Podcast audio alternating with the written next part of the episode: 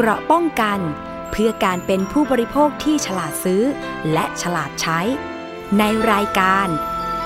ภูมิคุ้มกัน สวัสดีค่ะ คุณผู้ฟังต้อนรับเข้าสู่รายการภูมิคุ้มกันรายการเพื่อผู้บริโภคค่ะ วันนี้วันพุธที่ 16 มิถุนายน 2564 พบกับดิฉันเช่นเคยนะคะ 1 ชั่วโมง ในวันนี้เลยนะคะ อภิคณาบุราริศค่ะ11 นาฬิกาถึงเที่ยงวันนะคะ เรามาเจอกันแล้วก็มารับฟังเรื่องราวดีๆ ที่นำมาฝากคุณผู้ฟัง ไม่ว่าจะเป็นเรื่องการแบ่งปันในช่วงโควิด -19 แบบนี้ รวมไปถึงการเตือนภัยนะคะ ในรูปแบบต่างๆ โอ้โห มีมากมายเลย โดยเฉพาะช่วงที่เศรษฐกิจย่ำแย่แบบนี้ก็จะมีเรื่องราวหลากหลายที่ โอ้โห ประชาชนต้องใช้สติกันอย่างมากที่จะต้อง ชวนกันไปลงทุนหรือว่าจะเป็นซื้อของในออนไลน์ ตอนนี้ก็ยังมีการหลอกลวงกันอยู่นะคะ รวมถึงการปล่อยเงินกู้ออนไลน์ อันนี้ก็มาแรงเช่นเคยนะคะ ตอนนี้เนี่ยทางเจ้าหน้าที่ตำรวจก็กำลังออกเขาเรียกว่าเตือนภัยกันอย่างรวดเร็ว แล้วก็ทุกช่องทางไม่ว่าจะเป็นทาง Facebook ทางออนไลน์ทางโทรศัพท์นะคะทำงานกันอย่างหนัก แล้วก็ประชาชนก็ต้องนะคะระมัดระวังในเรื่องของกระเป๋าเนี่ย เงินเนี่ยอยู่ในกระเป๋าเรานะคะ อย่าเอาไปให้ใครง่าย ๆนะคะ ต้องตรวจสอบให้ดีซะก่อน เอาละค่ะ แต่เรื่องแรกนะคะ เรื่องนี้ทุกคนที่กำลังรอการฉีดวัคซีนนะคะโควิด -19 ตอนนี้เนี่ยทางภาครัฐก็ประกาศเลื่อนนะคะ เริ่มจากเมื่อวานนี้เนาะ 15 มิถุนายนนะคะ ก็อาจจะเลื่อนไปถึงวันที่ 20 เนื่องจากว่าทางภาครัฐก็ประสานเรามา ทางไทย PBS ก็เป็นหนึ่งในจุดที่ ฉีดวัคซีนนะคะ มีการบริการให้ประชาชนที่ลงทะเบียนไทยร่วมใจกรุงเทพปลอดภัย มาฉีดวัคซีนกันที่นี่ ก็ปรากฏว่าหลายคนก็โทรมาถามนะคะว่า ที่นี่เลื่อนไหมนะคะก็ต้องเลื่อนเช่นกันนะคะ เพราะว่าทางภาครัฐเนี่ยเขาเป็นคนขอเลื่อนนะคะในการจัดสรรเเขาเรียกว่าวัคซีนไม่ใช่จัดสรรโควิดมานะคะ จัดสรรวัคซีน ตอนนี้วัคซีนก็ยังนะคะไม่มีนะคะไม่มีเนี่ยเดี๋ยวรอวันที่หลังวันที่ 20 มาดูกันว่า จะมีมาเช่นเคยเหมือนเดิมหรือไม่ยังไงก็ทุกๆคนที่ยัง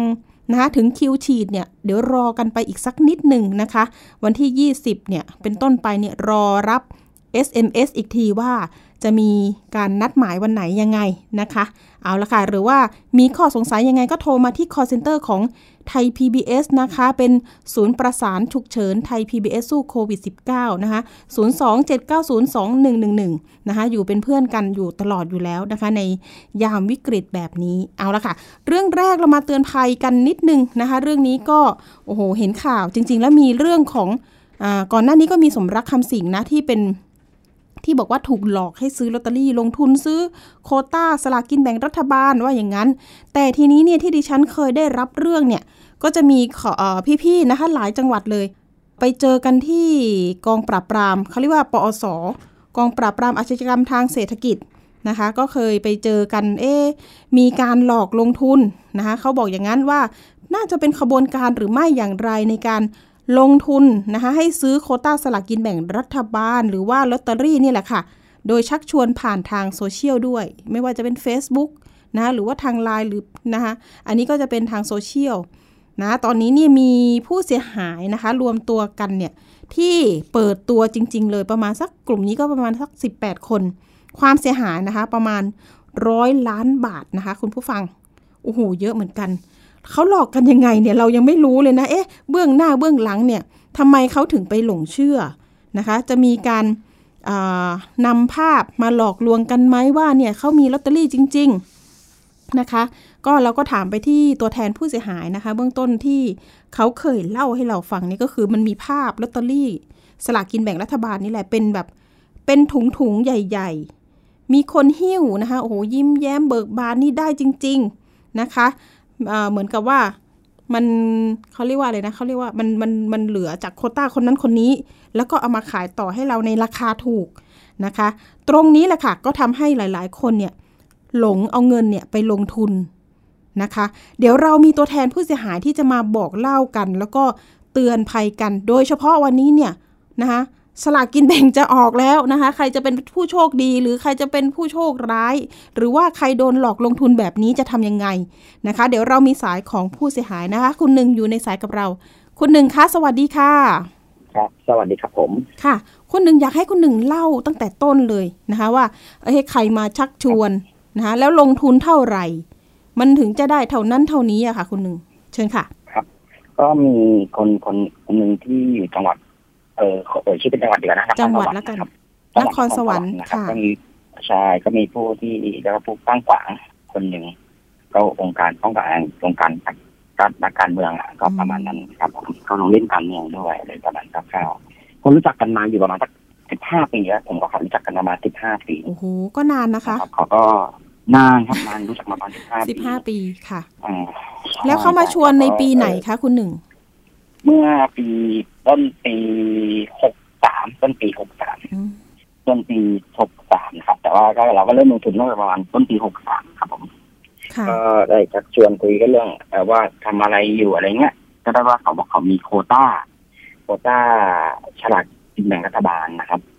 เขาได้มาจำเอ่อเยอะพอสมควร ในราคาเจ็ดพันสี่สิบต่อหนึ่งเล่มเจ็ดพันสี่สิบต่อหนึ่ง7,000เล่มนะคะ ตกใช่ใบละประมาณเท่าไหร่คะเจ็ดสิบเจ็ดสิบตังค์จุดสี่ศูนย์บาท อ่าเจ็ดสิบสตังค์ค่ะเจ็ดสิบอ่าจะเจ็ดสิบเจ็ดสี่อ่าสี่ศูนย์บาทนั่นนะครับต้นหนึ่งเล่มเขาก็จะปันผลให้ในราคาต่อเล่มนะครับสองร้อยห้าสิบสองบาท ตั้งแต่คุณหนึ่งลงทุนไปเคยได้เงินผลกำไรคืนมาไหมคะ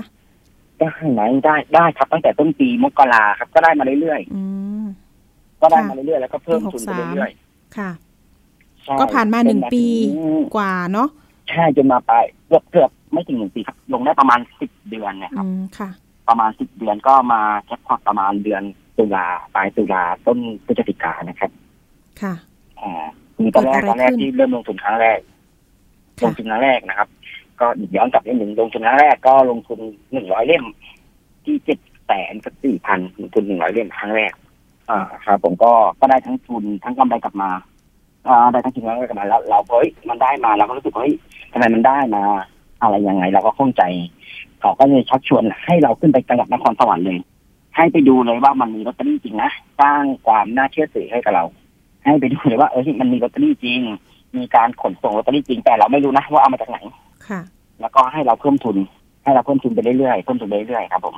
จนส่วนตัวของผมอะ ผมลงไปหนึ่งพันหนึ่งร้อยเล่มครับ ผมอยู่ที่เจ็ดล้านเจ็ดแสน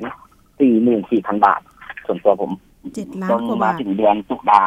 ใช่เฉพาะส่วนตัวผมแล้วก็แบกกู้หนี่ยืมสินเอาเงินคนนู้นคนนี้มาโดยช่วยจัดคืนมาลงทุนอืมเพราะมันได้อะมันได้มาทุกเดือนนะครับจนมาถึงค่ะเดือนประมาณปลายเดือนตุลา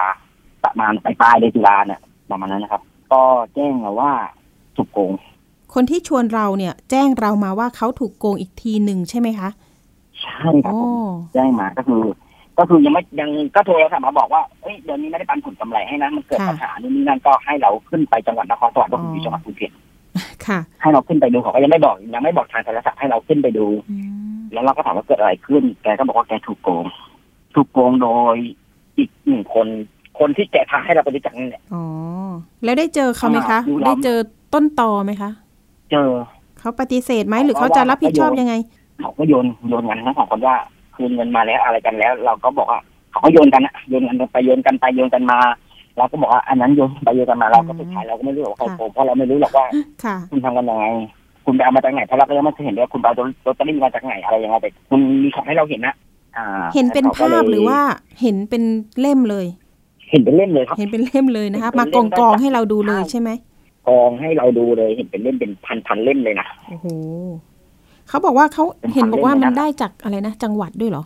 มีจังหวัดมาเข้ามาเกี่ยวเขาไหมแอบอ้างใช่เขาเขาเขาพูดแล้วจะแอบอ้างเลยว่าอืมได้มาจากกองฉลากจ่ายเงินใต้โต๊ะไปให้กับกองฉลากโอ้ว่าเอาเงินไปกองที่กองฉลากก็เดี๋ยวอันวันเนี้ย ถ้าเกิดฉลากเหลือเนี่ยมันไม่มีใครมาเอาเอาชื่อคนตายคนเป็นไปใส่ยัดในกองฉลากเดี๋ยวหวยมันจะก็มากองตรงนี้พอเสร็จแล้วที่เหลือมันก็จะเป็นของเราทั้งหมดอืมอ่าแล้วก็แอบอ้างชื่อนักการเมืองหนึ่งคนที่ว่า มีโควต้าหวยแข่งกันนะเนี่ยเราเราเราผมยังไม่ได้อยากเอ่ยชื่อไปตรงนั้นนะครับจ้ะอืมให้เขาไปพิสูจน์กันว่าให้เขาค่ะพิสูจน์กันก่อนแล้วคุณหนึ่งคะแล้วเราก็ชักชวนตอนนี้ล่ะคะ คดีคดีไปถึงไหนแล้วคดีตอนนี้พวกเราก็รวมตัวกันอยู่ตอนนี้ก็อยู่ที่ มันมีผู้เสียหายเยอะนะบอกเลยสามสี่สิบคนมูลค่าวันนั้นที่มาคุยคุยกันวันแรกที่เจอนะเพราะมันรวมตัวกันหมดอยู่ประมาณสองสามร้อยล้านนะอ๋อค่ะ ใช่แต่ถ้ากรลุ่วมมผมจริงๆเนี่ยคือเกาะกลุ่มกันค่ะสองสามร้อยล้านนะ แต่กลุ่มผมเนี่ยเกาะกลุ่มกันได้ทั้งหมดสิบแปดคนมอยู่ที่หนึ่งร้อยกับสองล้านค่ะ อันนี้อ่าเงินเนี่ยครับส่วนมากการลงทุนเราคือโอน โอนเงินให้คนที่อยู่นครสวรรค์ ใช่ไหมคะ ใช่โอนเงินให้กับคนที่ค่ะนครสวรรค์เพราะว่าผู้แต่ก็ย้อนกลับมาถามว่าทำไมคุณเชื่อใจกันขนาดไหนทำไมโอนเงินกันไปขนาดนั้น ด้วยพื้นฐานเนี่ยที่เรารู้จักกันมาสิบห้าปี แกก็เป็นคนกว้างขวางอืมเล่นการเมือง เป็นคนมีเงินมีทองเป็นคนเป็นเจ้าของรีสอร์ทด้วยที่พีพี ค่ะ แล้วตอนนี้เขาจะรับผิดชอบยังไงอะในเมื่อเส้นทางการเงินเนี่ยไปอยู่ที่เขาหมดเลย แล้วเขามีแสดงหลักฐานไหมคะว่า เนี่ยโอนเงินให้คนที่เขาอ้างว่าเนี่ย คนนี้โกงผมอีกต่อนึงอะไรเงี้ยค่ะ ก็คือเขาก็พยายามอ้างนะอืมเขาก็พยายามอ้างว่าโอนเงินให้ไปอีกต่อหนึ่งนะครับ แต่แต่ถามว่าเราโดยค่ะมุมมองของเราที่เราบอกว่า คนระดับนั้น มันไม่น่าจะโดนง่ายๆถ้าโดนมัน สิ่งที่เขาพูดออกมา มันเป็นภาพที่เราเห็นว่าเอ้ยแกไปเอาตรงนู้นตรงนี้มาแกคนพูดเองทั้งหมดว่าแกมีสลากเองแกคนพูดว่าแกทำเองอะอะไรประมาณเนี้ยครับ ผมอืมคือแล้วเขาได้ไปแจ้งความไหมคะส่วนตรงนั้นผมไม่ทราบครับผมว่าเขาไปแจ้งไปแจ้งความหรือเปล่า แต่ส่วนพวกเราเนี่ย ที่ตอนแรกเนี่ยที่ทำไมเรื่องมันถึงยืดเยื้อกันมาถึงเดือนเนี้ยเพราะว่าแกเราก็พยายามจะไกล่เกลี่ยแกก็บอกว่าแกจะขายทรัพย์สินนู่นนี่นั่นมาให้ค่ะนะครับ จะขายรีสอร์ทมาให้ขายที่ที่เกาะมาให้เอาที่แปลงนู้นแปลงนี้มาขายไม่แต่แต่ มันเป็นเพียงแค่คำพูดอะครับพี่มันยังไม่ได้รับการเยียวยา ก็ยืดเยื้อกันมาหลายเดือน ใช่ไหมคะยืดเยื้อที่เราทำไมจะมันถึงยืดเยื้อเพราะเราอ้ยเราก็พยายามแย่เราไม่ได้อยากให้มันถึงเลยนะคะจุดนั้นนะเราพยายามอ่าใช่อืมเราไม่ได้อยากให้ถึงจุดนั้นแต่แล้วมันมันยืดเยื้อกันมานานจนค่ะว่ามันไม่ไหวแล้วครับทนไม่ไหวปุ๊บเราก็ไปร้องเรียนที่กองปราบนะครับอย่างที่ไปเจอกับพี่วันนั้นปอไปสร้องเรียนที่ดีนะเอคะสไออ่าใช่แล้วปสวันนั้นอ่าแล้วก็ดีเอสไอค่ะตอนเนี้ยดีเอสไอเนี่ยก็ได้ทำหนังสือตอบรับกลับมาแล้วให้กับตัวแทนสี่อืมใช่ให้กับตัวแทนครับของกลุ่มผมค่ะทั้งสิบแปดคนเนี่ยก็คือมีตัวแทนหนึ่งคนที่ไปยื่นหนังสือที่ดีเอสไอนะครับ เพค่ะราะว่ามีหนังสือตอบรับกลับมาแล้วว่าจะพิจารณาเรื่องนี้อืมแต่ถามว่าทำไมเรายังไม่ได้ออกสื่อเพราะเราไม่รู้จักใคร ไม่รู้จักสื่อไม่รู้จักนู่นจักไม่รู้จักใครอะอืมประมาณนั้นครับ ผมค่ะก็คือเราจะรวมยี่ตัสิวบกันได้สี่แล้วตอนเนี้ยนัด นัดไปให้ปากคสี่เก้าโมง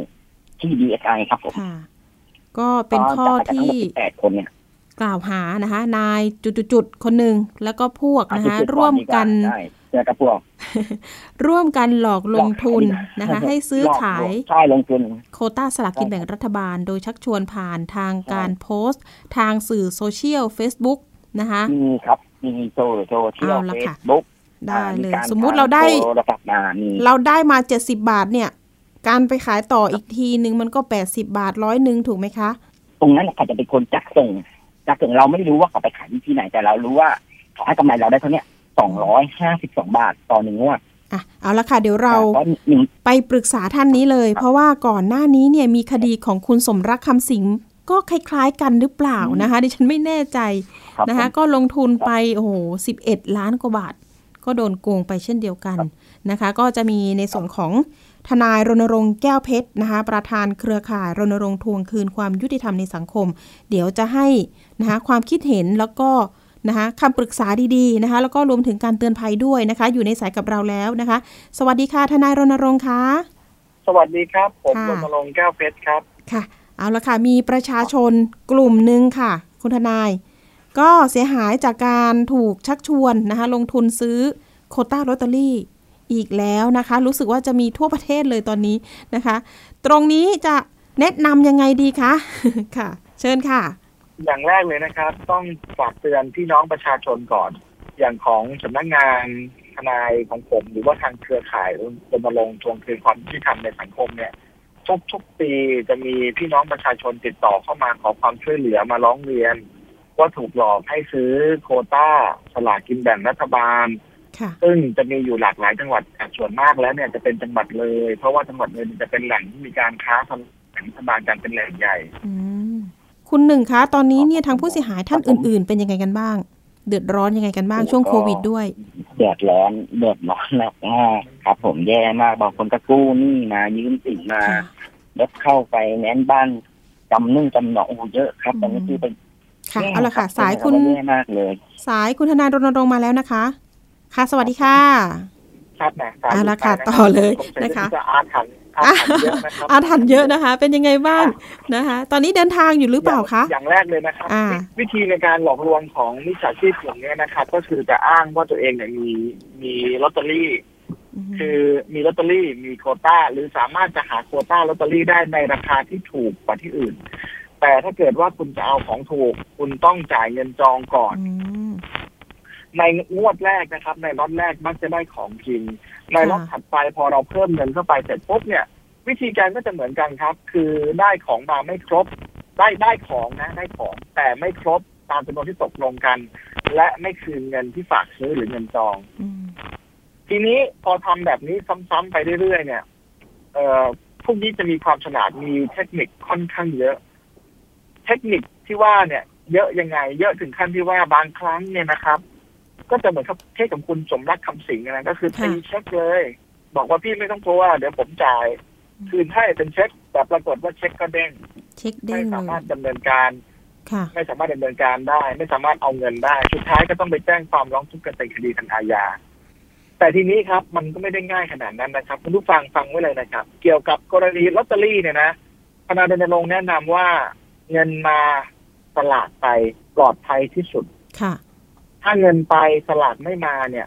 เราเนี่ยจะเดือดร้อนนะครับ เพราะว่าลอตเตอรี่เนี่ยซื้อกันเนี่ยเป็นหลักแสนหลักล้านนะไม่ใช่บาทสองบาทนะครับค่ะไอเราซื้อกันตามแผงเนี่ยใบละแปดสิบใบละร้อยเนี่ย แต่ว่าเวลาเขาซื้อมาขายกันเนี่ยเขาจะต้องเอาเงินไปซื้อเป็นปึกนะเป็นมัดเป็นก้อนมานะร้อยสองร้อยใบมันก็เป็นแสนแล้วนะครับค่ะหลายๆคนเนี่ยนะครับ พอเจอเหตุการณ์แบบนี้นะ ไประดมทุนคนรู้จักมามาซื้ออย่าง อย่างล่าสุดเนี่ยล่าสุดก่อนหน้าคุณสมรักเนี่ย ผมได้คุยกับสองผมเนี่ยคนหนึ่งเดินทางมาจากจังหวัดอยุธยาอืมเธอบอกว่าเธอโดนโดนแบบเดียวกับคุณสมรักเนี่ยก็คือค่ะให้โอนเงินจองลอตเตอรี่โอนเงินจองลอตเตอรี่ปรากฏโอนไปสิบสองล้านไม่ได้ลอตเตอรี่ไม่เยได้อะลอตมาเตกอรี่สิบสองล้าแต่นเงินสิบสองค่ะล้านเนี่ย ก็คือเวลาซื้อกันแผงหนึ่งมันมันก็หลายล้านอยู่แล้วนะเพราะงั้นเนี่ยค่ะ พอเขาพอเขาได้เงินมาเนี่ย ปรากฏมิจฉาชีพเนี่ยก็จะเอาไปซื้อลอตเตอรี่จริงๆคุณผู้ฟังซื้อจริงค่ะซื้อเสร็จแล้วนะเขาได้ลอตเตอรี่มาเขาไม่ได้เอาให้เรานะเอไปอให้ใครคะเขาไม่ได้เอาให้เรานะค่ะเอาไปให้คนอื่นที่เขาอยากได้ลอตเตอรี่ อย่างเช่นอ๋อเราจองไปเนี่ยเราจะได้ราคาใบละ81 บาทสมมุตินะก็ยังเอ่อ81 บาทบ้าง79 บาทบ้าง แต่เขาเอาไปขายคนอื่นเนี่ยเขาได้85 บาทพอเขาได้85 บาทเสร็จปุ๊บเนี่ยจะเห็นเลยว่าส่วนต่างส่วนต่าง3บาทเนี่ย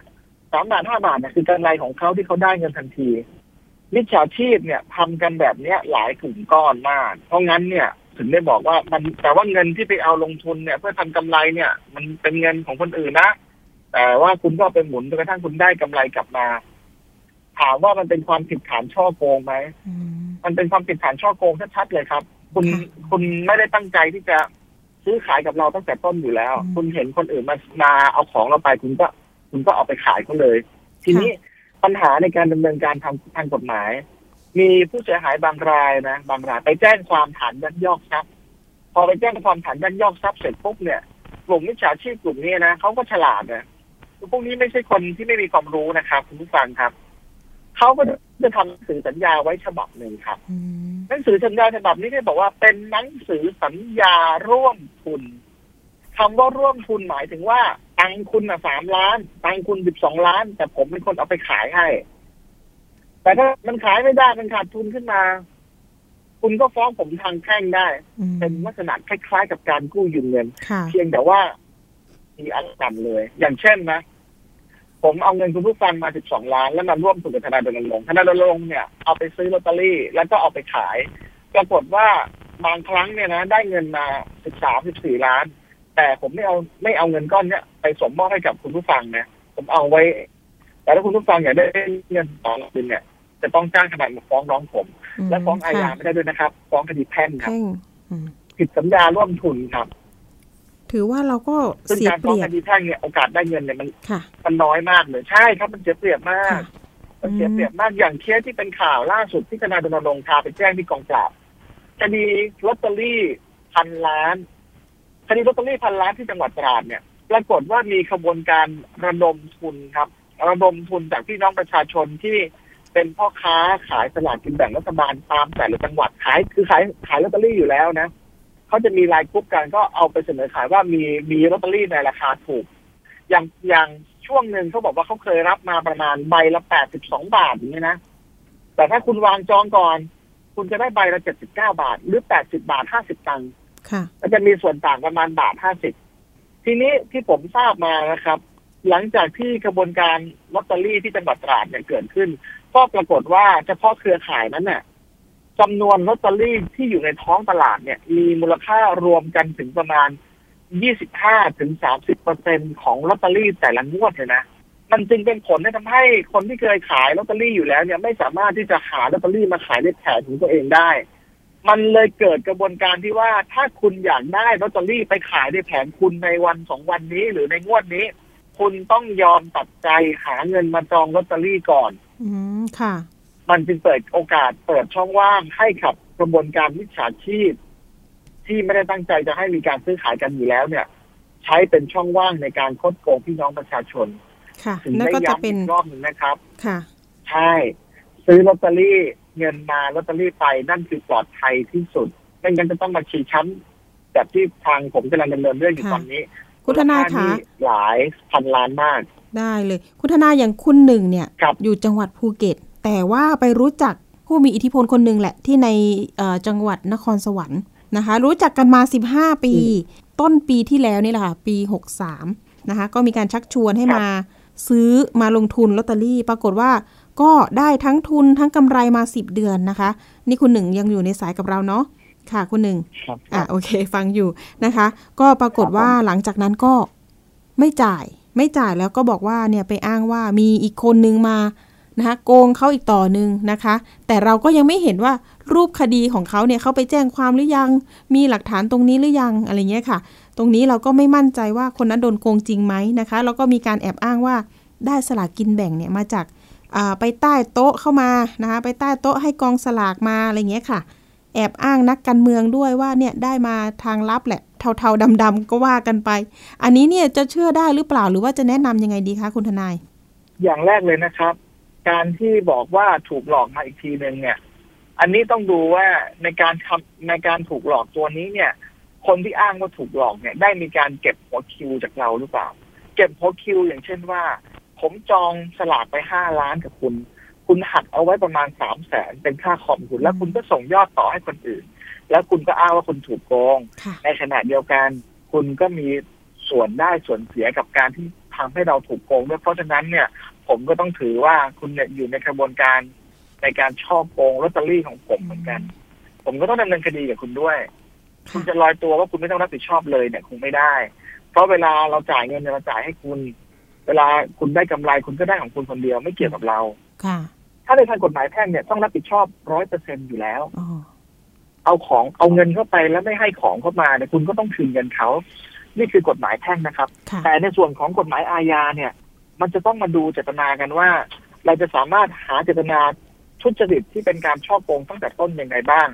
ซึ่งต้องบอกอย่างหนึ่งนะครับ ผมผมแนะนำคุณผู้ชมคุณผู้ฟังนะครับ ถ้าเราต้องตกเป็นเหยื่อของกระบวนการ หลอกให้เราจองลอตเตอรี่เนี่ย โดยที่ไม่ได้ของเนี่ย อย่างแรกเลยนะครับ ตรวจสอบซิว่าเส้นทางการเงินหลังจากเราโอนเงินไปให้แล้วเนี่ยเขาเอาเงินก้อนนั้นของเราเนี่ย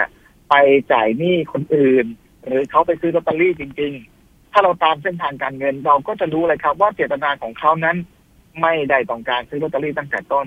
หากแต่บางครั้งอาจจะเป็นการเอาไปใช้หนี้คนอื่น หรือเอาไปซื้อลอตเตอรี่จริง แต่ลอตเตอรี่นั้นเป็นของคนอื่นอีกทีหนึ่ง ราะว่าเราไม่ใช่เหยื่อรายแรกครับ อาจจะมีคนที่เป็นเหมือนเราที่ซื้อของไปแล้วแล้วไม่ได้ของ ปรากฏว่าพอเราเนี่ยเป็นเหยื่อรายล่าสุดก็คือเป็นเหมือนกับลูกโซ่ ลูกโซ่วงต่อ ลูกโซ่วงท้ายๆเนี่ย เอาเงินเข้าไปในระบบของเขาเขาก็จะเอาเงินของเราที่เราจ่ายไปห้าล้านสิบล้านเนี่ยไปซื้อลอตเตอรี่แล้วเอาลอตเตอรี่เนี่ยไปให้คนอื่น เพื่อให้มันเกิดการหมุนเวียนในธุรกิจแชร์ลูกโซ่ของเขา ผมไม่แน่ใจว่าที่จังหวัดภูเก็ตโดนในกรณีแบบนี้หรือเปล่าแต่คิดว่าไม่ต่างกัน ค่ะคุณหนึ่งมีคำถามไหมคะครับผมคำถามว่าอยากให้ท่านทนายมาช่วยอะครับค่ะอยากให้ช่วย อยากให้ท่านทนายอยากให้ช่วยอะครับผมอืมเพราะมันยืดเยอะมาหลายเดือนมากแล้วครับมันมันไม่มีคำตอบเลยค่ะ ตอนนี้คุณหนึ่งยังติดต่อว่าจะเาทรัพย์สินนู่นนี่อ่า ยังติดต่อกันไหมคะ กับคนที่อ้างว่า โดนโดนโกงไปอีกต่อหนึ่งอะไม่ค่ะไม่ได้ติดต่อครับ ผมว่าคุยกันไม่รู้เรื่องครับอ๋อก็ตอนนี้ก็เป็นคดี พราะว่าคุยกันแล้วมันมันมันใช้เป็นคดีก็คือเขาก็บอกว่าจะแจ้งก็ไปแจ้งเลยเขาก็ขอสู้ของเขาอืม ประมาณนั้นครับผมอืมก็คือเราก็ต้องไปตามเพราะมันคุยกันไม่รู้เรื่องอะครับพอมันคุยแล้วมันไม่มีตัวกลางมันก็เป็นอารมณ์มันมากกว่าครับผม ค่ะ เขาเขายังอ้างยังไงคะคุณหนึ่งเขายังอ้างว่าไม่มี คือถ้ามีก็จะใช้ให้ อะไรอย่างเงี้ยครับ ผม เป็นเจ้าของรีสอร์ทด้วยเขาก็เลยบอกนะว่าคะคุณทนาย ใช่ผมก็บอกอืมเอางั้นก็รีสอร์ทของคุณก็เอามาขายนี่นี่นั่นแต่ถามว่าขาย เขาก็ตั้งราคาตั้งแบบดาวอังคารแล้วใครจะไปซื้ออะครับ มันไม่ได้มีเจตนาที่จะเอามาใช้หนี้เราจริงๆอะค่ะอ่าคือถ้ามันมีเจตเจตนาที่จะมาใช้หนี่บรรเทาหนี้ผมบอกว่า ถ้าคุณผิดจริงคุณไม่ได้โกงจริงเท่าไหร่คุณก็ต้องขายมาบรรเทาหนี้พวกเรา ค่ะใช่ไหมครับ เพราะว่าแสดงความรับผิดชอบอะแต่คือมองตรงเนี้ยมันเหมือนเป็นการเอา ทรัพย์สินก้อนหนึ่งที่มีมูลค่าเอามาตั้งค้ำประกันไว้ว่า ขายได้เมื่อไหร่ฉันใช้หนี่พวกคุณนะอ๋อเพื่อไม่ให้เราไปแจ้งความ เพราะมันมีบางคนบางกลุ่มที่ไม่ยอมแจ้งความเพราะรอทรัพย์ชิ้นนี้อยู่ที่จะเอามาขายค่ะ แต่พวกเรามองว่ามันเป็นไปไม่ได้กับราคาที่ที่เขาตั้งไว้อืม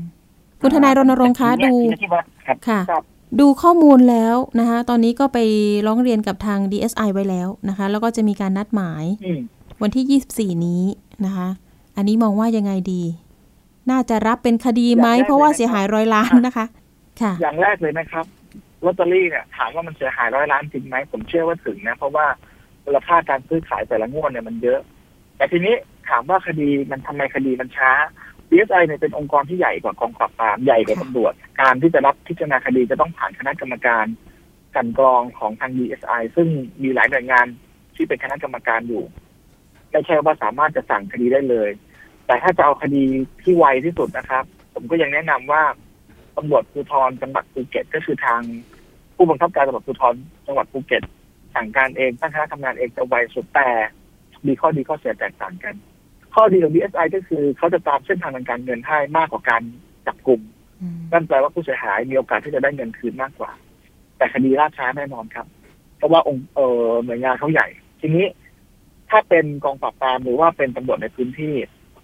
การออกหมายจับในข้อหาช่อโกงประชาชนเนี่ย ไม่ยาก แต่การที่จะไปยึดอายัดทรัพย์เนี่ยเขาต้องอาศัยกลไกของปปงค่ะคือคณะกรรมการป้องกันการฟอกเงิน เข้ามากำกับดูแลเข้ามาตรวจสอบการใช้จ่ายเงิน ซึ่งตรงจุดเนี้ยครับ ที่ผมก็เป็นห่วงว่าบางครั้งเนี่ย อาจจะยังทำได้ ไม่ถึงสิ่งที่ประชาชนอยากให้เป็น ทีนี้วิธีแก้ปัญหาคือยังไง ถ้าตอนนี้เนี่ยทางดีไอเขาสอบปากคำเราอยู่ เราก็ต้องไปให้ปากคำกับดีไอตามที่เขาเรียกสอบ แต่ถ้าเรารู้สึกว่าขั้นตอนของภาครัฐเนี่ย มันล่าช้า อันนี้นะครับ ผู้เสียหายนะ ก็คงจะต้องเออใช้ขั้นตอนของทางเอกชนก็คือจ้างทนายความ ก็คือหาทนายความเนี่ยยื่นฟ้องโดยตรงต่อศาลเอง อันนี้คือไวที่สุดแน่นอนแต่มันต้องเสียเงินอืมถ้าเราจะเอาของที่เป็นของฟรีเนี่ย เราก็ต้องรอตำรวจกับดีไซน์เนี่ยดำเนินการให้ครับค่ะ คนหนึ่งมองว่ายังไงดี พอจะมีเงินไปจ้างทนายไหม หรือว่ายังไงดีรอได้นะคะมาถึงนาทีนี้แล้วนะคะรอต่อไปนี่ไหวไหมอะไรเงี้ยค่ะ มันก็อยากจะรวดรัดกิจกรรมให้มันเร็วที่สุดอยากรวดรัดกลัทพรวดรัดสินอืที่มอืมใช่ค่ะใช่ก็ก็ก็ก็น่าจะอิงมาทางที่ว่าอยากจะจ้างทนายนี่ก็พร้อมนะก็พร้อมก็ที่จพร้อมนะจ้างนะคะ อาจจะไปใช่ขอปรึกษาทนายรณรงค์อีกทีหนึ่งหลังไม่เนาะนะคะ คุณทนายก็อันนี้ยังมีช่องทางครับ ให้คำปรึกษาที่ว่าแนะนำหลังไม่อยู่ใช่ไหมคะ ถ้าเกิดว่ากลุ่มนี้อยากไปพบอยากไปเจออะไรเงี้ยค่ะมาได้ครับมาได้ไม่ได้ไม่ได้มีปัญหาอยู่แล้วครับนะคะมาได้ครับไม่ได้มีปัญหาอยู่แล้วครับ เพราะว่าปัจจุบันปัจจุบันเรื่องลอตเตอรี่เนี่ยเออตั้งแต่ตั้งแต่พอไปแตะของจังหวัดตราดแล้วใช่พอใช่วงนั้นมันล้มเนี่ยวงอื่นๆเนี่ยก็ล้มตามผมเชื่อว่าวงที่ทางเป็นเราขบเจวอนที่ภูเก็ต ก็น่าจะเป็นลอตเตอรี่อันเดียวกับที่จังหวัดตราดทีเนี้ย พอเราไปยื่นที่ DSI ผมไม่แน่ใจว่า DSI จะมีอำนาจดำเนินการอืมจะรับไว้หรือเปล่า เพราะว่าถ้ามันเป็นกลุ่มเดียวกันกับที่จังหวัดตราด คือของเขาอะมันประมาณเก้าพันกว่าล้านหรือประมาณโอ้ก็โหหมื่นล้านงวดหนึ่งงวดหนึ่งนะก็นะงวดหนึ่ผงมของลเขาบอะล้มก่อนนะผม4,500ล้านเดือนพฤศพฤศจิกานะของของคุณหนึ่งล้มก่อนใช่ไหมพฤศจิกายนปีที่แล้วล้มใช่ไหมครัคะบพฤศจิกาปีที่แล้วครับผมเอ่ผมอพฤศจิกายนแต่ปีที่เจ้าแล้วครับมือเขาเรียกว่าอะไรเดียวเจ้ามือคนที่ขายลอตเตอรี่ให้เราเนี่ยอยู่นครสวรรค์ว่าอย่างนั้นใช่ครับนะคะ แล้วก็ใช่มีผมคนผมล้มที่เดืนซื้อพฤศจิกายนอยู่หลายจังหวัดว่าอย่างนั้น อะไม่เป็นไรคุณหนึ่งใช่จังหวัดครับเอาละคุณหนึ่งอย่างนี้เดี๋ยวอยากให้คุณหนึ่งไม่แปลกครับ เพราะว่าที่นครสวรรค์เองเนี่ยก็มีก็มีเครือข่ายของกลุ่มจังหวัดตราดเนี่ยอ๋อไปหลอกคนอยู่เหมือนกัน เพราะงั้น เพราะงั้นมันต้องดูว่าปลายทางเงินที่ค่ะเราจ่ายไปเนี่ยมันไปที่ไหน แต่ผมต้องบอกก่อนนะครับ ว่ามีหลายกลุ่มได้เงินคืนหลังจากที่ คือไม่ใช่ว่าธนาคารรณรงค์ไปเก่งกาจอะไรหรอกนะครับเขาไม่อยากให้มัน ให้เราไปให้เราไปขุดคุยอืมมันจะมีบางกลุ่มที่เขาคืนเงินมาแล้วประมาณสามสี่ร้อยล้าน ผมไม่รู้ว่าปลายทางมันไปถึงตัวเราหรือเปล่าค่ะผมไม่รู้ เพราะผู้เสียหายมีเยอะและมันกระจายกันอยู่ แต่บางคนบางสายต้นสายได้คืนไปแล้วเขาไม่เอาไปกระจายคืนก็มี ลองเอาจิ๊กซอว์มาต่อกันดูอาจจะเป็นเครือข่ายเดียวกันหรือเปล่านะคะอยากอยากอยากต่อหลังไหมกับท่านทนายไม่เป็นไรคุณหนึ่งอย่างนี้เตือนภัยทิ้งท้ายนิดนึงสำหรับคุณหนึ่งนะคะ ตรงนี้อยากจะบอกกล่าวผู้บริโภคยังไงที่ว่าเอ้ยไม่ไปลงทุนแบบนี้แล้วอะไรเงี้ยค่ะ สั้น ๆเลยค่ะ ก็ต้องบอกแบบท่านทนายตนรเอ่อท่านทนายครับว่าของมาเงินไปครับผมค่ะฉะนั้นอย่าลงเชื่อง่ายนะครับก็นะคะของมาเงินไปแบบท่านครับแบบที่ท่านทนายบอกเลยครับ ของมาเงินไปๆได้ค่ะคุณหนึ่งยังไงเป็นกำลังใจให้นะคะ กลุ่มผู้เสียหายทุกๆ คนเลยนะคะ ยังต้องสู้ๆกันต่อนะคะ เอาละค่ะขอบคุณคุณหนึ่งนะคะ สวัสดีค่ะครับคุณทนายคะยังอยู่กับเรานิดนึง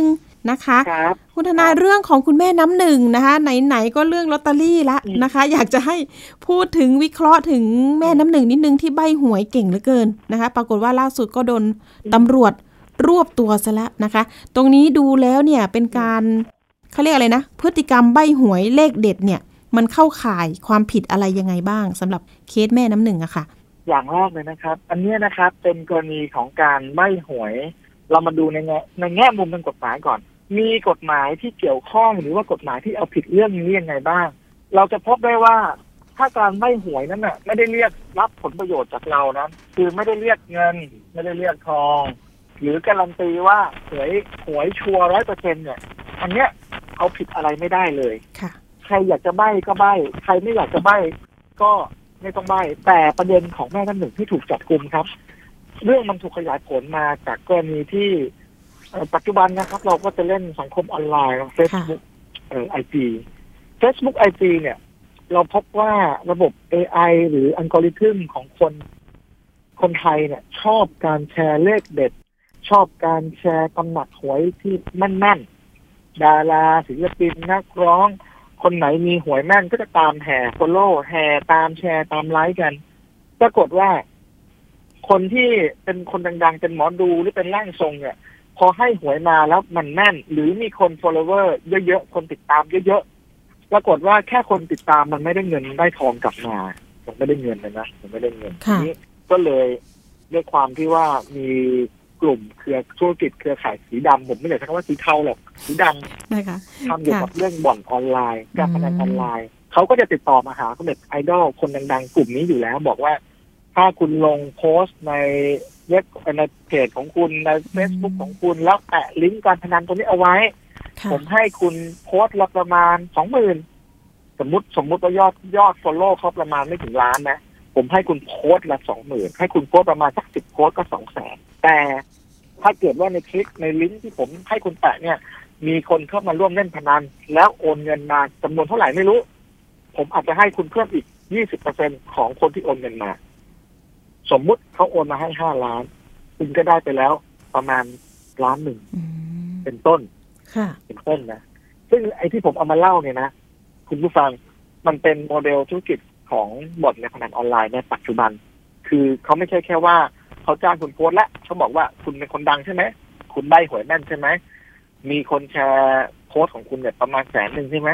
พอคนแชร์ไปก็มีคนเห็นเยอะเพราะงั้นเนี่ยผมก็เลยบอกว่าคุณอยากเป็นเจ้ามือหวยเลยไหมล่ะอืมแต่ว่าคุณไม่จำเป็นต้องไปรับเขียนใส่กระดาษอะไรนะ เดี๋ยวคุณให้ลูกค้าคุณเนี่ย ให้คนที่ชอบ follow คุณเนี่ย มาแทงกับเว็บไซต์ของคุณเลย แล้วก็แบ่งส่วนแบ่งรายได้กัน ทุกอย่างเป็นธุรกิจหมดครับ จนสุดท้ายเนี่ยพอเป็นคนเด่นคนดังมากเนี่ย แล้วบังเอิญว่าไปชวนคนเล่นการพนันเนี่ยมันก็ผิดกฎหมายเมืองไทยมีกฎหมายอยู่นะครับใช่แม้ว่าคนค่ะจะไม่ค่อยเห็นใช้บังคับก็ตามนะพรบการพนันมาตรา 12 เขาบอกเอาไว้ว่า ผู้ใดชักชวนให้เข้าร่วมเล่นการพนันไม่ว่าทางตรงหรือทางอ้อม มีโทษจำคุกไม่เกินสามปี เพราะฉะนั้นตัวหวยใต้ดินเนี่ยที่เล่นเลขกันเนี่ย เป็นการพนันที่ไม่ได้รับอนุญาต เพราะฉะนั้นเนี่ยจึงมีความผิดทางกฎหมาย นอกจากนี้เองเนี่ย ถ้าคนที่ชักชวนให้เล่นการพนันเนี่ยมีส่วนแบ่งรายได้ จากคนที่เข้าไปเล่นด้วย เขาก็จะถือว่าเป็นตัวการร่วมเป็นเจ้าของบ่อนร่วมด้วย เพราะงั้นก็จึงต้องรับโทษตามกฎหมายหนักขึ้นอย่างในกรณีดังกล่าวเนี่ยนะครับ แต่ว่าเอ่อที่เราให้ฟังเนี่ยเพราะว่าโทษจับมันน้อยครับ มันปรับห้าพันห้าพันเองนะคะปรับห้าพันนะคะ ห้าพันถูกมาก ถูกมากมาก ค่ะ แล้วแล้วไม่มีจำคุกเหรอคะห้าแสนก็คุ้มจำคุกมีไหมคะโทษจำคุกเนี่ยนะครับโทษจำคุกเนี่ยมี แต่ส่วนใหญ่ศาลท่านมักจะเมตตาก็มักจะรอลงอาญาอืมให้คนก็เลยไม่ค่อยกลัวกัน ค่ะ อย่างตอนนี้ก็คือแม่น้ำหนึ่งนี่ได้รับการประกันตัวไปแล้วใช่ไหมคะ ติดตามติดตามใช่ครับ ค่ะ ประกันตัวหกหมื่นอ๋อทำมาปีหนึ่งสมมุติมีคนแทงกับเว็บเธอเนี่ย งวดละห้าล้านเธอได้มากี่ล้านแล้วล่ะ นั่นนะสิเบื้องหลังเราก็ไม่รู้ว่าเขาได้มาเท่าไหร่แล้วเราก็ไม่ทราบเนาะแล้วทีนี้งวดวันนี้เนี่ยสมมติวันนี้นะหวยจะออกแล้วนี่ก็แต่ละคนก็ยังถามหากันอยู่นะคะ ก็เป็นกระแสกันเรื่องครับของการใบหวย โชคลาภนี่มันไม่เข้าใครออกใครเลยเนาะสังคมไทยเป็นอย่างนี้ยครับ สังคมความเชื่อไม่ค่อยเชื่อวิทยาศาสตร์ค่ะหรอกเชื่ออะไรอ่าที่มันมองไม่เห็นเลยนะพอมันมองไม่เห็นเสร็จปุ๊บเนี่ยมันก็เหมือนเป็นแรงบันดาลใจ เป็นแรงจูงใจจริง ๆ แล้วมันคือการพนันอย่างหนึ่งนะครับคุณผู้ฟังค่ะไม่มีใครหรอกครับ ที่รวยจากการพนัน ไม่มีเลยจริง ๆ ไอ้ที่บอกว่ารวยจากการพนันเนี่ยต้มตุ๋นทั้งนั้นนะครับนะคะ เตือนภัยกันย้ำกันเลยทีเดียวนะคะ ทั้งการลงทุนซื้อลอตเตอรี่ โควต้าต่างๆ โอ้โห ตอนนี้โควต้ากว่าจะได้มามันก็ยากเย็นเหมือนกันนะคะ คุณทนายไม่ได้มาง่ายๆ เนาะใช่ครับโดยเฉพาะยิ่งไปแอบอ้างว่าเนี่ยเนี่ยใช่ครับผมมีใต้โต๊ะตรงนั้นตรงนี้นี่โอ้ยิ่งต้องระวังเลย นะคะอะสุดท้ายเลย อยากให้คุณทนายฝากพี่สมรักเนี่ยงวดพี่สมรักเป็นไงบ้าง งวดหนึ่งเนี่ยนะไอ้งวดที่แกโดนหลอกเนี่ยนะครับ งวดแรกเนี่ยแกลงทุนซื้อสิบล้าน แกได้ลอตเตอรี่มาครบ งวดสองแกซื้อหกสิบล้านโอ้โหแกได้ลอตเตอรี่มายี่ห้าล้าน ไอ้ที่เหลืออีกสามสิบกว่าล้านเนี่ยทยอยเอาของให้ จนทุกวันเนี้ยทั้งเอาของเอาเงินให้จนเบ็ดเสร็จยังค้างกันอยู่อีกสิบเอ็ดล้านกสิบว่าเอ็ดล้านอื้อหือเยอะมากแล้วเคป็สนคุณเงินนสมรักอื่นนะครับไม่ใช่เงินเงินใครคะ เป็นเงินชาวบ้านนะครับอ๋อที่ฝากคุณสมรักไปซื้อลอตเตอรี่อะอ๋อนะคะ ก็ตอนนี้คุณสมรักทำยังไงต่อคะเนี่ย ยังจับตัวตอนนี้คุณสมรักก็ไม่ได้โม้เลยฮะไม่ได้โม้เงียบเลยทีนี้ แล้วจับกลุ่มคนโดนจริงๆไม่ได้โม้คนคนที่มาหลอกลวงนี่จับจับได้หรือยังอยู่ว่า หรือว่าอยู่ระหว่างการติดตามตัว อยู่ระหว่างการรวบรวมพยานหลักฐานครับอ๋อยังไม่ได้ดำเนินการจับกลุ่มเลยเอาล่ะสุดท้ายอยากให้คุณทนายรณรงค์นะคะ ฝากเตือนสั้นๆ อีกสักเล็กน้อยเรื่องของไม่ว่าจะเป็น การใบหวย การชวนเล่นการพนัน การรวยทางลัดนิดนึงค่ะ คือช่วงเนี้ยนะครับ สภาวะเศรษฐกิจ หลังจากผลกระทบของโควิด -19 เนี่ย ไม่ว่าจะเป็นธุรกิจตัวไหนก็ตาม ก็มีคนมาชวนลงทุนเนี่ยนะครับ คุณผู้ฟังต้องคิดให้ดีๆนะครับ จะมีธุรกิจอยู่ไม่กี่ตัวเท่านั้นแหละครับ ที่ยังมีผลกำไรจากในช่วงวิกฤตที่โควิดระบาดหนักค่ะการท่องเที่ยวไม่ฟื้นอาหารท่องอาหารขายไม่ได้เลยตามร้านอาหาร ถ้าไม่ใช่ธุรกิจดิลิเวอรี่ปัจจุบันเนี่ย คนมักจะอ้างว่าไปทำเอ่อการ trade เหรียญบิตคอยน์อืมการ trade ในค่ะต่างประเทศ แล้วอ้างว่ามีผลกำไรมีผลตอบแทนเยอะคุณผู้ฟังฟังไว้นะครับ เชื่อผมนะครับ การลงทุนอะไรก็ตามแต่ที่มันอยู่ต่างประเทศเนี่ย เวลาเขาโกงเราเนี่ย เราได้แต่นั่งมองในคอมพิวเตอร์ตาปริบๆเลยนะครับ การลงทุนทุกอย่างที่ได้ผลกำไรมากกว่าที่กฎหมายกำหนด มากกว่าที่แบงค์ให้เราไปเนี่ย มีความเสี่ยงทั้งสิ้นค่ะ อันนี้ก็ฝากไว้นะคะ ท่านผู้ฟังคะวันนี้ขอบคุณสำหรับข้อมูลดีๆนะคะ จากท่านทนายรณรงค์แก้วเพชรนะคะ ประธานเครือข่ายรณรงค์ทวงคืนความยุติธรรมในสังคม วันนี้ขอบคุณมากๆค่ะ สวัสดีครัค่ะบสวัสดีครับค่ะ นี่ก็เป็นข้อมูลมาเตือนกันในช่วงโควิด -19 แบบนี้นะคะ ระลอก 3 นี่ก็โอ้โหนะคะกระทบกันอย่างหนักเลยนะคะ ไม่รู้ว่าจะ ฟื้นตัวเมื่อไหร่ แต่ยังไงเนี่ยเงินที่อยู่ในกระเป๋าเราเนี่ยนะคะ ต้องระมัดระวังให้ดีใช้จ่ายอย่างระมัดระวังนะคะ อย่าไปให้ใครง่าย ๆนะคะ แล้วก็ตรวจสอบก่อนที่จะลงทุนนะคะ เรื่องนี้นะคะยังมีเรื่องของเด็กๆนะคะ อายุ 16 ปีเอง ก็แจ้งมาที่รายการนะสถานีประชาชนไทย PBS นี่แหละ อยากจะเตือนภัยนะคะ เรื่องของการ ออมเงินนะคะ มีการชักชวนผ่าน IG ด้วยนะคะ คุณผู้ฟัง โอ้โห มีทุกช่องทางเลยทีเดียว โดยเฉพาะออนไลน์เราต้องระมัดระวังให้ดีเลยนะคะ เพราะว่าเมื่อช่วงเดือนพฤษภาคมที่ผ่านมานี่เองนะคะ มีน้องๆคนหนึ่งเนี่ยนะเล่น IG นะคะ ก็ไปเจอสตอรี่ของบุคคลคนหนึ่งนะคะ ชื่อ IG Shop นะที่999 นะ มีการชักชวนให้ออมเงิน อ้างว่าได้ดอกเบี้ยสูงอย่างเช่น ออม 1,000นะคะใช้เวลา 15 วันก็จะได้ผลกำไร 200 บาท สมมุติว่าออมยาวกว่านั้น 1,000 บาทนะคะนับไปอีก 30 วันหรือว่า 1 เดือน ก็จะได้กำไรนะคะทั้งเเงินทุนแล้วก็ดอกเบี้ยว่าอย่างนั้นเถอะได้คืนมาอีก 1,500 บาท เออก็ได้ดีนะ มันเวลาหนึ่งเดือนปุ๊บมันก็จะได้สองพันห้าร้อยบาทว่าอย่างนั้น ก็มีคนหลงเชื่อนะคะมี คนโอนเงินนะคะไปยังบัญชีชื่อหนึ่งนะคะชื่อกรวิกาอ่านามสกุลเนี่ยเดี๋ยวเราขอสงวนไว้ก่อน เพราะว่าตอนนี้ตำรวจก็กำลังจะนะคะออกหมายเรียกนะคะ เจ้าของบัญชีคนนี้ถ้าเกิดว่าเป็นผู้บริสุทธิ์นะก็ให้มาเจอให้มาให้ปากคำนะคะว่าได้ขายบัญชีหรือว่าใช้บัญชีให้ใครใช้ว่างั้นเถอะ มีผู้เสียหายเนี่ยตั้งแต่ 2,000 บาทไปจนถึงหลักหมื่นบาทเลยนะคะคุณผู้ฟัง นะคะจริงๆ แล้วเรานัดหมายน้องวาไว้นะคะ เป็นผู้เสียหาย 24,000 บาทนะคะ แต่ว่าเวลาเราก็ชั้นนิดนึงนะสัปดาห์หน้าเราอาจจะเอาเรื่องนี้นะคะ มาเตือนกันแล้วก็มาพูดคุยกันว่า เอ๊ะมันทำไมมีการหลงเชื่อกันเพราะว่าไม่ได้รู้จักกันเลยนะคะ โอนเงินไปให้ใครก็ไม่รู้ แย่จริง ๆนะคะนะคะ อันนี้อันนี้เสียงของผู้เสียหายที่เคยคุยกันหลังใหม่ แย่จริง ๆ เลยพี่ตอนนี้นะคะเงิน 2,000 หนูเนี่ยก็มีค่าเงิน 2,000เนี่ยของน้องคนหนึ่งอายุแค่ 16 ปีเท่านั้นเอง เป็นนักลงทุนแล้วนะคะ คุณผู้ฟังอ่าตอนนี้ผู้เสียหายก็ในกลุ่มนี้เนี่ยประมาณ 50 คนความเสียหายประมาณโอ้โหสามแสนกว่าบาทแล้วนะคะ ต้องนี่แหละค่ะ เอามาฝากมาเตือนกัน ไปช่วงต่อไปกันเลยนะคะ เป็นช่วงคิดก่อนเชื่อกับดรแก้วกังสดานอัมภัยนักพิษวิทยา และคุณชนาทิพย์ไพรพงศ์นะคะ วันนี้เสนอตอนทำให้กาแฟที่ขมน้อยลง และมีสารพิษจากการคั่วน้อยลงได้ไหม ไปติดตามกันค่ะ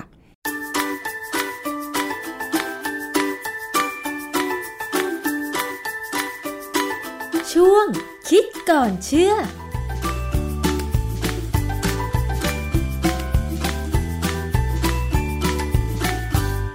พบกันในช่วงคิดก่อนเชื่อกับดรแก้วกังสดานนภัยนักพิษวิทยากับดิฉันชนาทิพไพรพงษ์เช่นเคยนะคะ คุณผู้ฟังชอบดื่มกาแฟไหมคะ บางคนชอบมาก แต่บางคนบอกไม่ดื่มเลย เพราะว่ากาแฟมีรสขม ทีนี้เราจะมาคุยกันว่า จะทำให้กาแฟมีรสขมมาก ทำให้มีรสขมน้อยลงได้หรือไม่ แล้วสารพิษที่ได้จากการคั่วกาแฟนั้นเนี่ยมันจะสามารถน้อยลงหรือไม่ต้องไปถามกับนักพิษวิทยาค่ะ อาจารย์แก้วคะเรื่องของการคั่วกาแฟ ลดความขม ลดสารพิษเนี่ยมันเป็นยังไงคะอาจารย์ คือมีคนถามมาทางมูลนิธิเพื่อผู้บริโภคเขาถามมาว่าเนี่ยกาแฟมันขมขมแล้วก็เขาก็กังวลด้วยนะว่า แม่เขาก็ดื่มกาแฟและแม่เขาเป็นมะเร็ง นะแต่เป็นมะเร็งแบบที่ไม่อันตรายมากนักเนี่ยนะเขาก็พอมีความรู้ว่าการคั่วกาแฟเนี่ย เวลาคั่วไปแล้วเนี่ยมันเกิดสารก่อมะเร็ง คือพวก polycyclic aromatic hydrocarbon เนี่ยเขาก็สงสัยว่ามันจะมีผลกับมะเร็งที่แม่เขาเป็นไหมผมก็เลยมานั่งอธิบายให้เขาฟังว่าอะไรเป็นอะไรนะค่ะช่วงเนี้ยช่วงโควิด -19 เนี่ย มันทำให้คนอยู่บ้านทำงานบ้านกันเยอะนะ เพราะฉะนั้นบางคนเนี่ยก็เหมือนฝรั่งอะพออยู่บ้านก็ชงกาแฟกิน ดื่มอะนะค่ะชงดื่มแล้วเดินไปเดินมาก็ดื่ม ผมเองเนี่ยขนาดผมก็รู้นะพยายามเตือนตัวอยู่ตลอดเวลานะว่าอย่าดื่มมากอย่าดื่มมากเอาวันละสามแก้วก็พอค่ะก็พยายามไม่ให้มันเกิน เพราะว่ากาแฟเนี่ยถ้าดื่มพอประมาณอือหือจะมีประโยชน์ แต่ว่าถ้าดื่มมากเกินไป ก็ตัวใครตัวมันอาจจะมีโทษได้นะฮะค่ะอันนี้คนที่เขาถามเนี่ยคงซื้อกาแฟเม็ด มาคั่วหรือว่าคั่วแล้วเอามาบดเป็นผงเพื่อชงดื่มนะฮะสำหรับผมเนี่ยไม่ใช่อย่างนั้น ผมประเภทเอาง่าย ผมก็ดื่มกาแฟสำเร็จรูปนะพวก instant coffee เพราะฉะนั้นเรื่องขมเรื่องไม่ขมเนี่ยเราแก้ไม่ได้ มันอยู่ที่ว่าเราจะเปลี่ยนยี่ห้อหรือเปล่าค่ะใช่เราจะต้องเลือกยี่ห้อที่เราถูกใจค่ะนะฮะส่วนใหญ่เนี่ยกาแฟพวกนี้เขาก็บางครั้งเนี่ยบางยี่ห้อเนี่ยจะเป็นโรบัสต้าอย่างเดียว ใช่จะขม บางยี่ห้อก็เป็นอาราบิก้า อันนี้ก็จะหอมอย่างเดียวอ่าฮะไม่ค่อยมีรสชาติ ดื่มแล้วก็ไม่รู้สึกตื่นตัวเท่าไหร่นะ ไม่รู้สึกสดชื่น แต่บางยี่ห้อเนี่ยเขาใช้คำว่าเบรนก็คือเอามาผสมกันในอัตราส่วนที่ผสมแล้วเขาก็คงต้องมีการทำเทส t พ a เนลคือการชิมนะชิมไปชิมมาจนกว่าจะได้ อัตราส่วนที่เหมาะสม บางยี่ห้อเลยทำสลายแบบเลย เพื่อให้ตอบสนองความต้องการของผู้บริโภคนะฮะอาจารย์การคั่วกาแฟจนเมล็ดกาแฟมันไหม้เกรียม ที่ระดับสีที่ต่างกันเนี่ยนะคะ อาจารย์ มันทำให้ลดความขมหรือเพิ่มความขมได้ไหมเออมันเพิ่มความขมแน่ เพราะว่าความขมเนี่ยมันแปรเปลี่ยนไปตามเวลาและอุณหภูมิในการคั่วนะคือรสขมของกาแฟเนี่ยมันเป็นสารประกอบ phenolic สารประกอบ phenolic เนี่ยเป็นสารที่มีฤทธิ์ต้านออกซิเดชันต้านอนุมูลอิสระ เพราะฉะนั้นอันนี้เป็นประโยชน์ค่ะนะฮะที่เขาพบมากที่สุดคือกรด chlorogenic ซึ่ง เป็นประมาณ 8%ของน้ำหนักแห้งของกาแฟอาราบิก้าดิบ จะมีกรด chlorogenic มากนะซึ่งกรดนี้น่ะมันขึ้นอยู่กับว่าเมล็ดกาแฟเนี่ยมันอ่อนหรือแก่ด้วย คือถ้าเขาไปเก็บกาแฟตอนที่เขาเลือกเก็บเฉพาะเม็ดแดงๆนะคือสุกแล้วเนี่ยค่ะอันนี้ก็จะมี chlorogenic เข้าใจว่าจะน้อยลงนะครับเพราะว่ามันเปลี่ยนเป็นตัวอื่น แต่ถ้าเมล็ดกาแฟที่ยังสุกไม่ดียังออกเขียวๆเหลืองๆนะ จะมีกรด chlorogenic มากกว่าเมล็ดที่สุก แล้วกรดนี้อ่าดีหรือไม่ดีคะอาจารย์ กรดนี้มันเป็นสารต้านอนุมูลอิสระ สารต้านออกซิเดชันไงมันก็มีประโยชน์ แต่มันก็เป็นตัวที่ทำให้เกิดความขมด้วยเวลาคั่วอืมค่ะโรบัสต้าเนี่ยจะมีกรดที่เยอะ เพราะฉะนั้นโรบัสต้าเนี่ยก็จะขมกว่าอาราบิก้า เนื่องจากมีกรด chlorogenic และคาเฟอีน คือ chlorogenic acid กรดตัวเนี้ยนะ มันจะไปพร้อมๆกับคาเฟอีน คือใครมากมันก็ตามไปด้วยกันนะฮะค่ะเอ่อในโรบัสต้าเนี่ยเขาบอกว่ากรดเนี่ยมีถึง 10%ของน้ำหนักแห้งค่ะแต่ถ้าอาราบิก้ามีแค่สองเปอร์เซ็นต์เพราะฉะนั้นก็ถึง blend ไงก็ถึงเอามาผสมกันเพื่อให้มันได้กลมกล่อมลักษณะอะไรทั้งเออกลมกล่อมมีทั้งหอมด้วย ทั้งขมรสด้วยขมแล้วก็ด้วยสามารถที่จะที่จะกระตุ้นเราได้ แต่ว่าถ้ากาแฟไม่ขมจะเกิดอะไรขึ้น นั่นน่ะสิ กาแฟถ้าไม่ขมเลย มันก็จะมีอย่างอื่นจะมีรสชาติที่อา จจะเปรี้ยวนิดๆหวานหน่อยๆหวานธรรมชาตินะค่ะฝรั่งเนี่ยเวลาเขาดื่มกาแฟเนี่ยเขาไม่ค่อยใส่น้ำตาลหรือใส่ครีมนะเขาดื่มน้ำผสมกาแฟอย่างเดียวเลยนะฮะแล้วบางครั้งเนี่ยใช้ชงความร้อน บางครั้งก็ชงด้วยน้ำเย็น หรือบางครั้งเป็นน้ำที่แช่ตู้เย็นด้วยซ้ำนะทีนี้ถ้าน้ำแช่ตู้เย็นเนี่ย มันก็จะดึงเอาความขม หรือเอาอะไรต่ออะไรออกมาได้น้อยหน่อย หรือว่าถ้าเขาชงแบบธรรมดาแล้วก็ใส่ หม้อต้มให้มันเดือดไปเรื่อยๆ ก็อันนั้นคือเขาดื่มกาแฟเหมือนกับคลายเครียดอะ่ะค่ะไม่ได้ดื่มเพื่อเอาจริงเอาจังเหมือนอย่างบ้านเราบ้านเรานี่ผมไม่อยากใช้คำว่าดื่มเลยผมอยากอยากจะใช้คำว่ากินอะ่ะ กินคือคือมันทั้งข้นทั้งมันแล้วก็หวานค่ะ กาแฟบ้านเรานี่ต่างจากที่อเมริกาเยอะนะฮะเหรอคะอเมริกาเนี่ยต่อให้ไปที่ร้านดัง ๆ เนี่ยนะ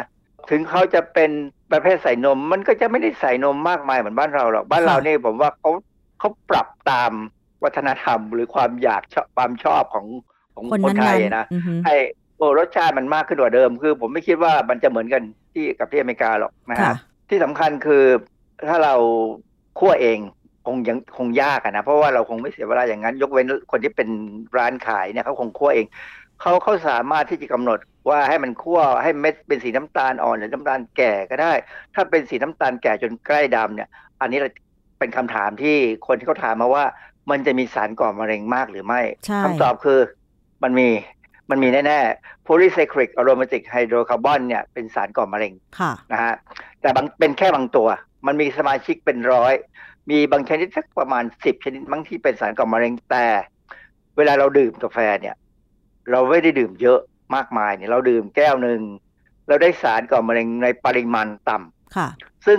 สารก่อมะเร็งปริมาณต่ำเนี่ยพอเข้าไปถึงในในในในตับ ตับจะทำลายมันทิ้ง ค่ะสบายมากนะทีนี้การที่ตับเนี่ยต้องเอาเอนไซม์ช่วยเอ่อระบบหนึ่งเราเรียกว่าไซโตโครม P450 เนี่ย มาทำลายสารก่อมะเร็งทิ้งเนี่ยนะเออมันเป็นการเอ็กซ์ไซส์ของระบบเอนไซม์ทำให้เอนไซม์เนี่ยทำงานได้ดี คือเอนไซม์ cytochrome P450 เนี่ยไม่ใช่ทำงานเฉพาะทำลายสารพิษอยู่ค่ะเขาทำงานอย่างอื่นเยอะแยะนะฮะการสร้างคอลลาเจนก็ใช้เอนไซม์ระบบนี้ การทำอะไรหลายๆอย่างในระบบในร่างกายเนี่ย คือเรามีเอนไซม์นี้เพื่อใช้งานในร่างกาย ไม่ได้มีไว้เพื่อทำลายสารพิษเลย แต่บังเอิญเมื่อเรากินสารพิษเข้าไปเนี่ยเอนไซม์นี้ก็สามารถจัดการได้ คือเป็นเอนไซม์ระบบที่สะอะไรเขาเรียกว่าอะไร มีประโยชน์มากมายค่ะนะเออเอ่อเป็นเป็นระบบที่ร่างกายต้องใช้ค่ะดังนั้นเนี่ยพอเอนไซม์ไม่แข็งแรง เมื่อเราไปเจอสารก่อมะเร็งอื่น ๆ ที่อยู่ในอาหาร ซึ่งมันมีแน่ๆนะ heterocyclic amine มาจากอาหารปิ้งอาหารทอด อาหารตุ๋นแม้กระทั่ง nitrosamine มาจากอาหารเนื้อหมักเนี่ยเอนไซม์กลุ่มนี้เป็นกลุ่มนะเป็นเอนไซม์เยอะแยะมากมายเนี่ยก็สามารถที่จะทำลายสารพิษที่มีลักษณะคล้ายๆกับสาร PAH ได้ คือตอนนี้มันมีในกาแฟเนี่ยจะมีคาเฟอีนด้วย คาเฟอีนเนี่ยเป็นสารที่ไม่ใช่สารก่อมะเร็ง เป็นสารที่กระตุ้นความสดชื่นแต่เขาก็ถูกทำลายด้วย ไซโตโครม P450 เหมือนกัน ดังนั้นเอนไซม์ที่ทำลายคาเฟอีน กลุ่มนี้ก็จะแข็งแรงขึ้นค่ะซึ่งก็มีสารก่อมะเร็งหรือสารพิษหลายชนิดที่มีโครงสร้างทางเคมีเนี่ยคล้ายคาเฟอีน ดังนั้นเมื่อเรากินอาหารเข้าไปแล้วมีสารพวกนี้ ก็จะถูกทำลายทิ้งเหมือนกัน เพราะฉะนั้นการดื่มกาแฟปริมาณพอเหมาะสามสี่แก้วเนี่ยนะเอ่อจะไม่ก่อปัญหาจะจะเป็นประโยชน์ ผมเคยอ่านนิตยสารนิวสวิกเมื่อสักประมาณตอน 40 กว่าปีที่แล้วนะเขามีบทความหนึ่งเรื่องเกี่ยวกับกาแฟเนี่ยเขาบอกว่า งานวิจัยบอกว่าถ้าดื่มกาแฟเกินวันละ 47 แก้ว จะมีความเสี่ยงต่อการเป็นมะเร็งตับอ่อน ตั้ง 47 แก้ว นึกถึงภาพฝรั่งนะ เวลาสมมติอย่างเช่นนักหนังสือพิมพ์ หรือว่าทำงานแบบที่เขาเคร่งเครียดกันตำรวจอะไรเงี้ยนะสถานีตำรวจเนี่ยเขาดื่มกาแฟกันวันหนึ่งเยอะมากนะ เดินมาเดินไป แก้วหนึ่งเดินมาเดินไปแก้วหนึ่งอะไรเงี้ยเพราะว่าใช้ความคิดความคิดไงเขาคือกาแฟเนี่ยมันกระตุ้นให้สมองเราแล่นพอสมควรนะหรือว่าเดินออกมาจากที่หนาวๆไปกลางหิมะเนี่ยกลับเข้ามาในทำงานที่ทำงานหรือในบ้านเนี่ยกาแฟร้อนๆเนี่ยโอ้โหช่วยทำให้เราสดชื่นขึ้นนะครับอืมค่ะดังนั้นเนี่ย โอกาสถึง 47 แก้วก็พอมีนะฮะค่ะเพราะฉะนั้นเขาเลยบอกว่าให้ดื่มน้อยๆหน่อยอย่าดื่มมากอย่างนั้นนะให้ดื่มจริงๆจังๆนะครับสามสามสี่แก้วคือหลังอาหาร การดื่มกาแฟหลังอาหารเนี่ยได้ประโยชน์เพราะว่าคาเฟอีนเนี่ยเป็นสารตัวหนึ่ง เราเรียกว่าซิคลิโตกอกเนี่ยเป็นตัวกระตุ้นให้น้ำย่อยอาหารเนี่ยออกมาอืมดังนั้นดังนั้นเนี่ยคนที่กินอาหารแล้วไม่ค่อยแบบแบบว่าการย่อยไม่ค่อยดีนะถ้าดื่มกาแฟไปด้วยเนี่ยหลังอาหารนะจะทำให้การย่อยอาหารดีขึ้นค่ะท้องอืดท้องเฟ้อจะน้อยลง แต่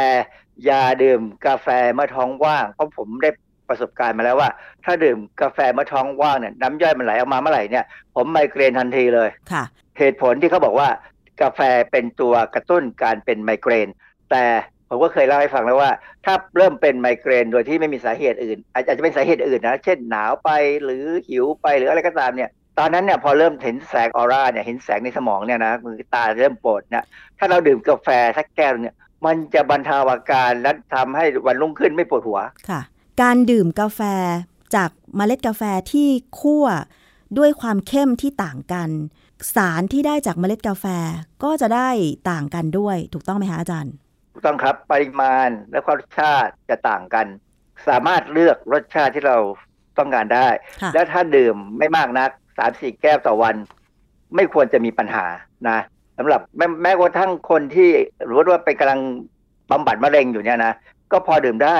มันอาจจะช่วยได้ซ้ำนะฮะแล้วก็จริง ๆ การดื่มกาแฟเนี่ยมันเป็นรสชาติของชีวิตอะค่ะ ดื่มได้ไม่มีปัญหาใช่ไหมคะ แต่ว่าต้องดื่มน้อยๆ ไม่เกินวันละสักสามแก้วเท่านั้น เอาสามสี่แก้วนะให้บวกลบหนึ่งแก้วไว้ค่ะ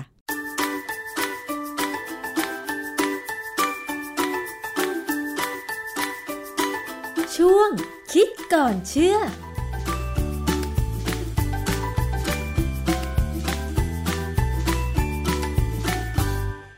ค่ะ เป็นยังไงกันบ้างคะ ก็เป็นเรื่องราวดีๆนะคะ เคล็ดลับๆ แต่ไม่ลับ แล้วก็ความรู้เกี่ยวกับผู้บริโภคมาฝากกันนะคะ ใครชอบกินกาแฟนะคะ ก็โอ้โห ดิฉันก็กินนะคะ กินทุกวันเลยอ่าแต่ยังไงก็ต้องระมัดระวังค่ะ ดูแลสุขภาพกันไปในช่วงนะคะสภาวะสถานการณ์แบบแบบนี้นะคะโควิด -19 ของเราก็ยังอยู่กับเรา ยังไงฝากนะคะ ให้คุณผู้ฟังนะคะ กาดอย่าตกนะคะ ใส่แมสนะคะ สวมใส่หน้ากากอนามัยให้ถูกต้องรวมถึงนะอย่าลืมเจลแอลกอฮอล์หรือว่าล้างมือบ่อยๆนะคะ เป็นห่วงสุขภาพค่ะ วันนี้หมดเวลาสำหรับอภิคณาบูราณริศแล้วนะคะ เดี๋ยวเจอกันวันพุธหน้าเวลาเดิม 1 ชั่วโมงนะคะ วันวันนี้ลาคุณผู้ฟังไปก่อน สวัสดีค่ะ ติดตามรายการได้ที่ www.thaipbspodcast.com แอปพลิเคชัน Thai PBS Podcast หรือฟังผ่านแอปพลิเคชัน Podcast ของ iOS Google Podcast Android Podbean SoundCloud และ Spotify ติดตามความเคลื่อนไหวของรายการและแสดงความคิดเห็น โดยกดถูกใจที่ facebook.com/thaipbspodcast